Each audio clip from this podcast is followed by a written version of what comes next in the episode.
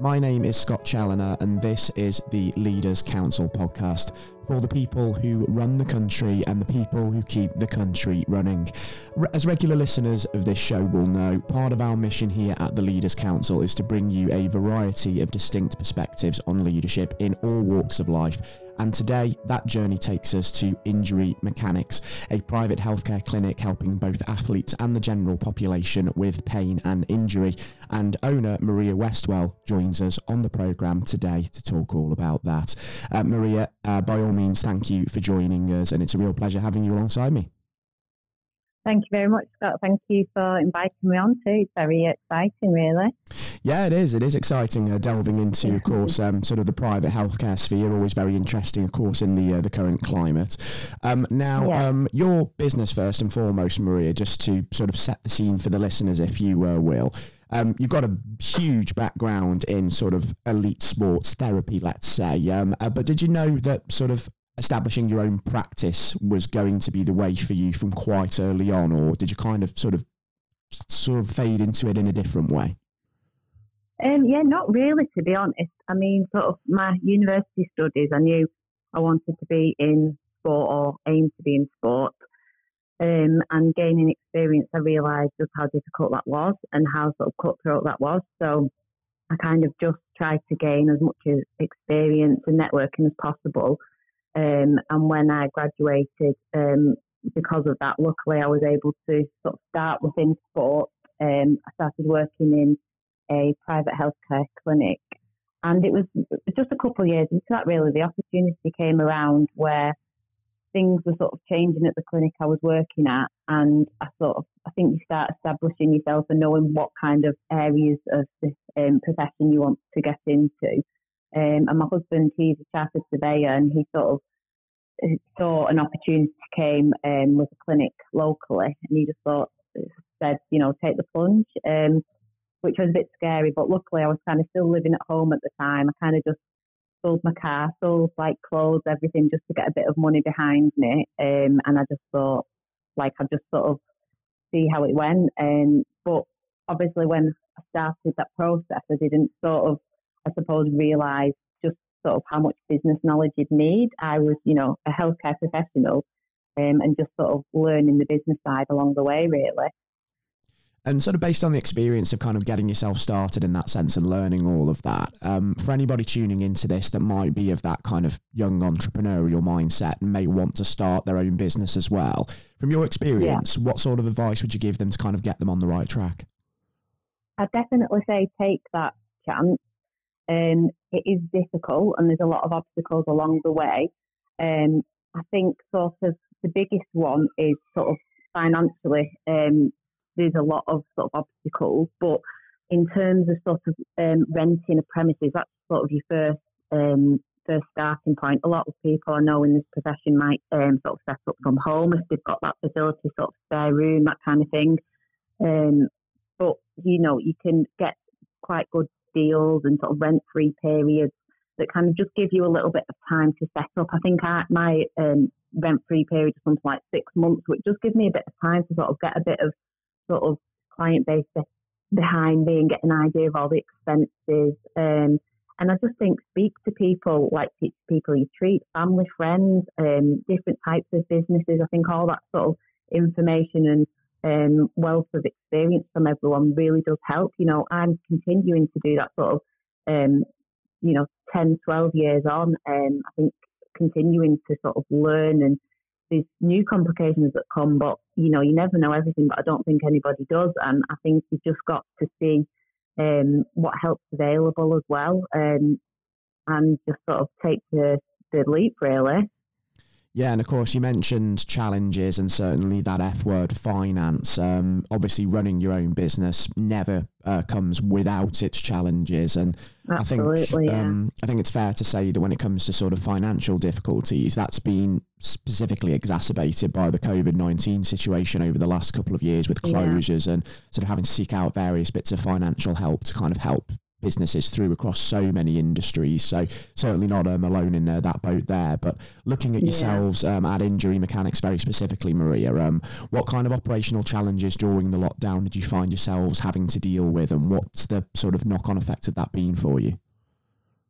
Well, I, I remember it very clearly. Actually, it was sort of the weekend just before we went into lockdown. Lockdown, there was a lot of sort of know, talk about what's going to happen. And I remember just being out on a run and it just hit me. I thought, we're going to have to close. What what am I going to do? Sort of financially, what am I going to do? As mm. you know, I literally thought, are we not going to be able to pay the mortgage? Obviously, everybody was thinking the same, and we were just sort of um, sort of governed by what we were told on the news and our governing bodies, and um, and obviously they didn't know themselves were governing bodies. They had to sort of do their own research. So we were just sort of sitting, waiting for the, this email to arrive that basically said we, we were unable to have face to face appointments and sort of hands on treatment and social distancing. And that's the bulk of what we do. We see people, we touch people, we go into a gym environment. We, we need to do that. And we thought, what, what are we going to do? And um, we had to end up closing in total for four months. Um, and then when we did reopen, it was very, very strict. Everybody, nobody sort of knew what they were doing. Um, they were just sort of playing it day by day. It was a completely different way of working um, for ourselves, for um, patients coming into the clinic. Um, and obviously, we were just sort of trying to manage everything. Appointment times were significantly um, reduced because we were only able to sort of see your more sort of urgent people. Um, but the four months that we were closed obviously ended up being a lot longer for some people because people were scared to sort of leave the house to come and see us or you know if they were classed as vulnerable it went a lot longer for them so mm. in terms of then us treating people and their pathologies a lot of you know we've seen a lot of knock-on complications from that sort of um, length of not seeing people and them not having that sort of hands-on treatment or that sort of support we can provide yeah, I can imagine it was very difficult, sort of initially, um, especially in the early stages of the pandemic, sort of figuring out what would be sort of needed. And amidst all of that kind of panic within a crisis situation, um, how did you kind of manage the sort of raw emotional side of it and kind of the uh, the sort of mental focus? Because I can imagine that when it's all sort of coming on top of you quite quickly in a situation like that, it can sometimes be difficult to sort of keep a cool head, can't it? You mean from sort of myself personally and for patients? Yes, I would say I would say I'm, I'm on both contexts. Yeah. Yeah, yeah. Well, obviously, um, the type of work we're doing, you know, we we've got people in a room one on one with us for up to an hour in normal circumstances. So you be, you know, you kind of gain quite a good rapport with people and even sort of friendships as well. Sort of, um, obviously professionally, and you get to know all about them. And you know, people were getting really upset, really worried, really anxious. You sort of saw a change in personality. That was obviously very common. Um, and but we were also sort of the main point of call for a lot of people. They weren't seeing any sort of other health professionals, mm. and even now we sort of continue to see that that people are sort of asking or relying on us for other health conditions that you know we don't know things about, but they're sort of looking to us for a bit of help or a bit of guidance because they're worried about different situations. Um, we had sort of the athletic population that would struggle because they would, the way that they work and their mind and their focus works is they train and they compete and they were training and they weren't competing because they weren't allowed to for all the different sort of their own bodies that weren't allowing that or weren't allowing that sort of um, event to take place, contact mm. to take place. Um, so they really sort of struggled as well because a lot of the sort of elite population of sport, they have got a certain mentality and they, they sort of need that. So we were sort of having to provide a lot of other psychological support that we might not normally need to, but there was nobody else available to do that. So we just had to do whatever we could, really. Um, and in terms of myself personally, you just kind of, I suppose, you're on a bit of a, a treadmill, really. Mm. Um, you've got obviously your, your own family, um, my toddler as well, and you're just thinking you've just got to get through the days of just you know providing a lot for people. So, in, in terms of the emotional, sort of draining side of it, that was quite intense. But I was just sort of felt lucky enough to be able to be there for people and to provide that care and support to them as well when they needed it. Yeah, of course. And I suppose, like, despite the sort of strife that we faced in that sense, um, it is a positive, isn't it, that we've come out of the pandemic far more aware of our own mental health, our own physical health, and our own mortality. We're Absolutely, thinking about it more. Yeah. We're talking about it a lot more. Um, but nonetheless, um, during the lockdown period initially, where sort of you weren't able to provide the services that you provide, um, that's yeah. a long time, isn't it, for a lot of patients to sort of suffer with injury for, and that obviously has an yeah. impact on patients' outcomes as well, doesn't it? So it's also trying to deal with that as well. Absolutely, yeah. Um, and to be honest, that was sort of my main concern. I just thought I, I need to see people. Like as a owning your own business, you don't tend to have time off work when you really you go to work. You just don't tend to be off. You kind of it's just something that a lot of sort of self-employed people they have this resilience where they just think we've just got to sort of work. So then to be told you can't, and then I'm I'm just constantly worrying about oh this patient they've had this surgery just before lockdown. I need to see them. They're going to get behind. This is going to affect them. You know, few months, years down the line. So it was really sort of just sort of challenging in that sense, definitely. And obviously, the outcome of obviously not being able to see patients for a period of time is that sort of NHS backlog as well yeah. that we've seen. Of course, I know that you are a private provider, so there is that separation there. But um, yeah. is there what it, what is the impact of the NHS backlog on private healthcare? Because clearly the health service is going to have to outsource more to the private sector and fall back on it to yeah. try and deal with this backlog, isn't it?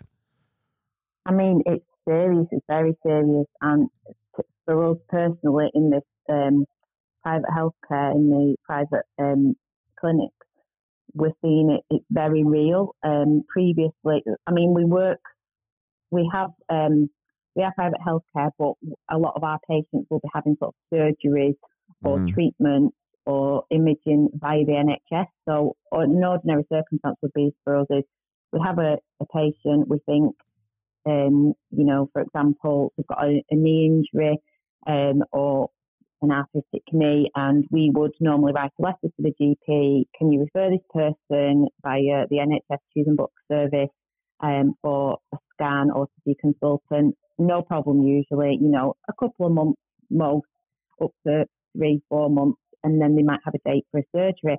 Whereas now we're waiting months for a scan, even longer for the results of a scan.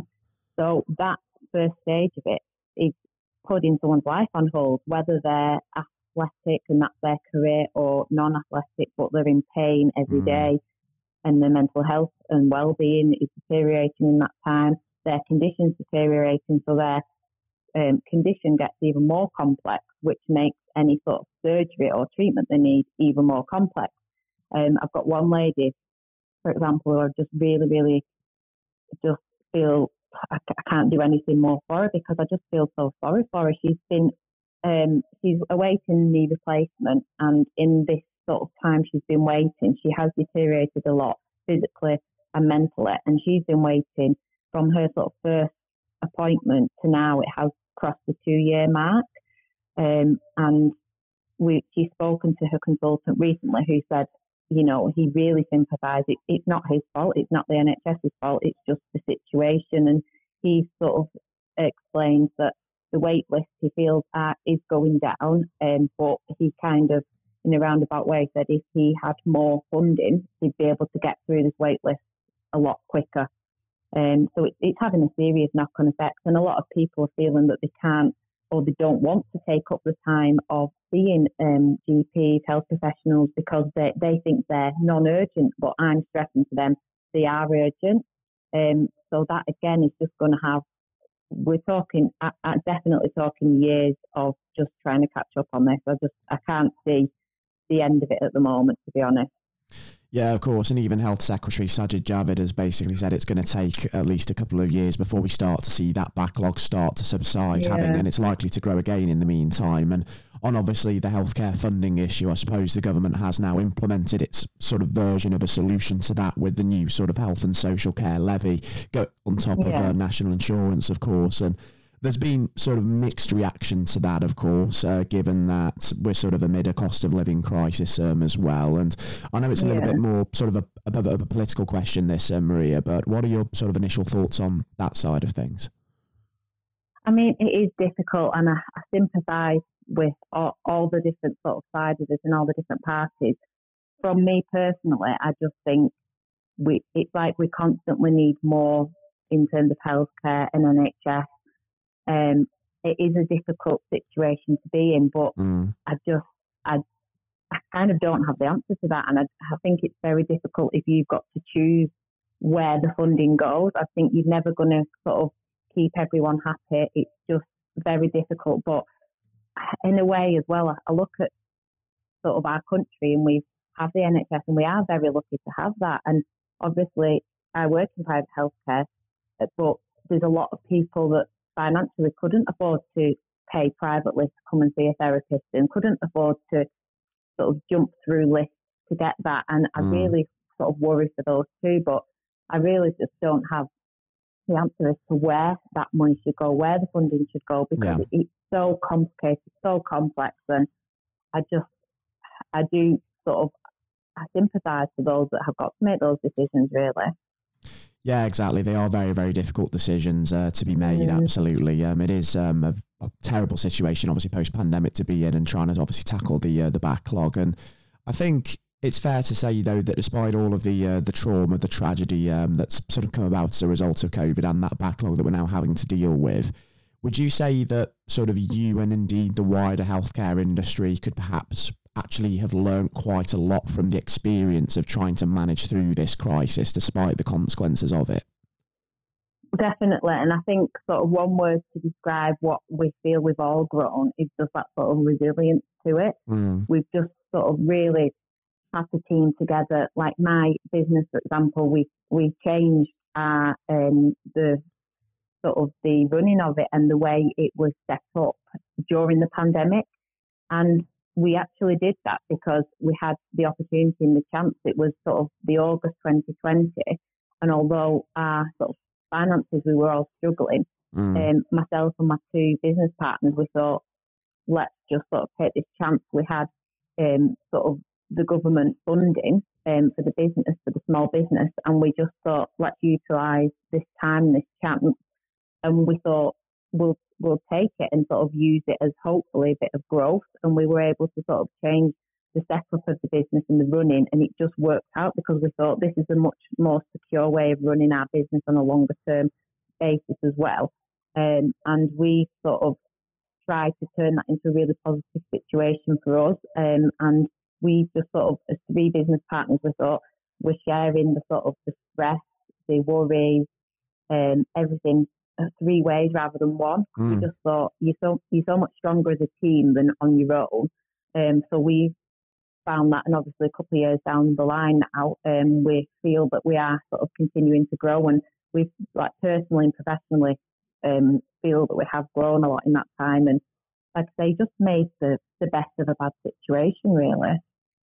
Yeah, and that is testament, isn't it, to that kind of entrepreneurial spirit that we sort of have in abundance here in the uh, the UK. We've seen that level of innovation across so many different industries, and it's fantastic to sort of see how we've managed to chart a course through this uh, pandemic. And now that yeah. we're sort of out of the acute phase of it, Maria, and we're sort of looking to the future, and we're sort of dealing with these new challenges on the uh, the horizon.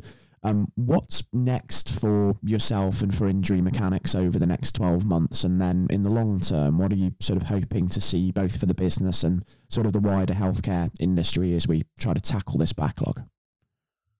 Well, hopefully, just sort of continuing to keep up the level of care um, we provide for people um, and sort of outside of our day to day one on one, having patients in with us, we're looking at a sort of the longer term process of that and for the business, but for us personally as well, because the way our um, career works, we won't earn money unless we're in with the patient, um, which is a, a, sad and strange way to look at it because, like I say, we are healthcare professionals and we kind of we always feel a little bit awkward on the sort of money financial side of that. Mm. Um, but we're just hoping to sort of share our experience. Um, we're working, like I've um, recently started doing a little bit more work with my own governing body, the Society Sports Therapists, um, and just sort of helping sort of students coming through and helping them sort of um, in terms of business, career advice to them, how to do it, and just give them that support really. And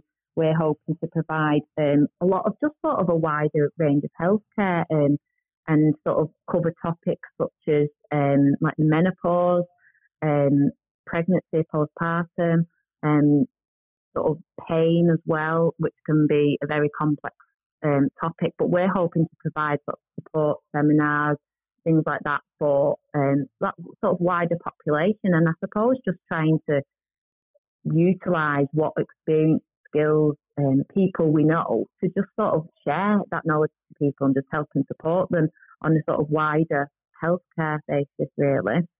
Yes. So there's lots of, um, you know, positive things we have got planned. Um, obviously, I'm sure obstacles will come along the way, which might make that a bit more tricky.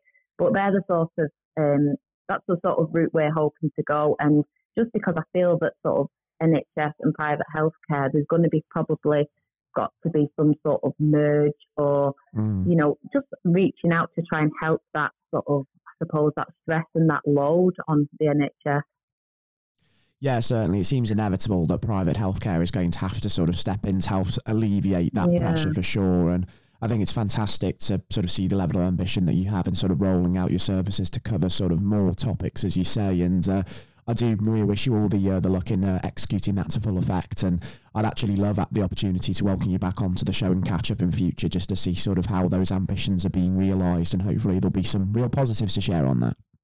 Yeah, that'd be great. That would be. Um, it's been great talking to you today, and it's been really sort of um, nice to, to share that. Um, you know, usually we're just talking to patients one on one in the clinic, but it's like the situation is very real. Um, the, like we say, the stress on the NHS and that effects on people personally, psychologically, their well-being. It's very real, but I think taking that sort of positive from the situation, as we sort of try to do as um, healthcare professionals, is we have all grown together, we've united together, we're positive, everyone's sort of trying to look forward and just reaching out to people a lot more. I think it has just become more the norm to check in on people, you know, a, a phone call, a FaceTime, a knock on the door. It mm. just all really does add up. And I think we've realised that we do just have to look out for each other a lot more.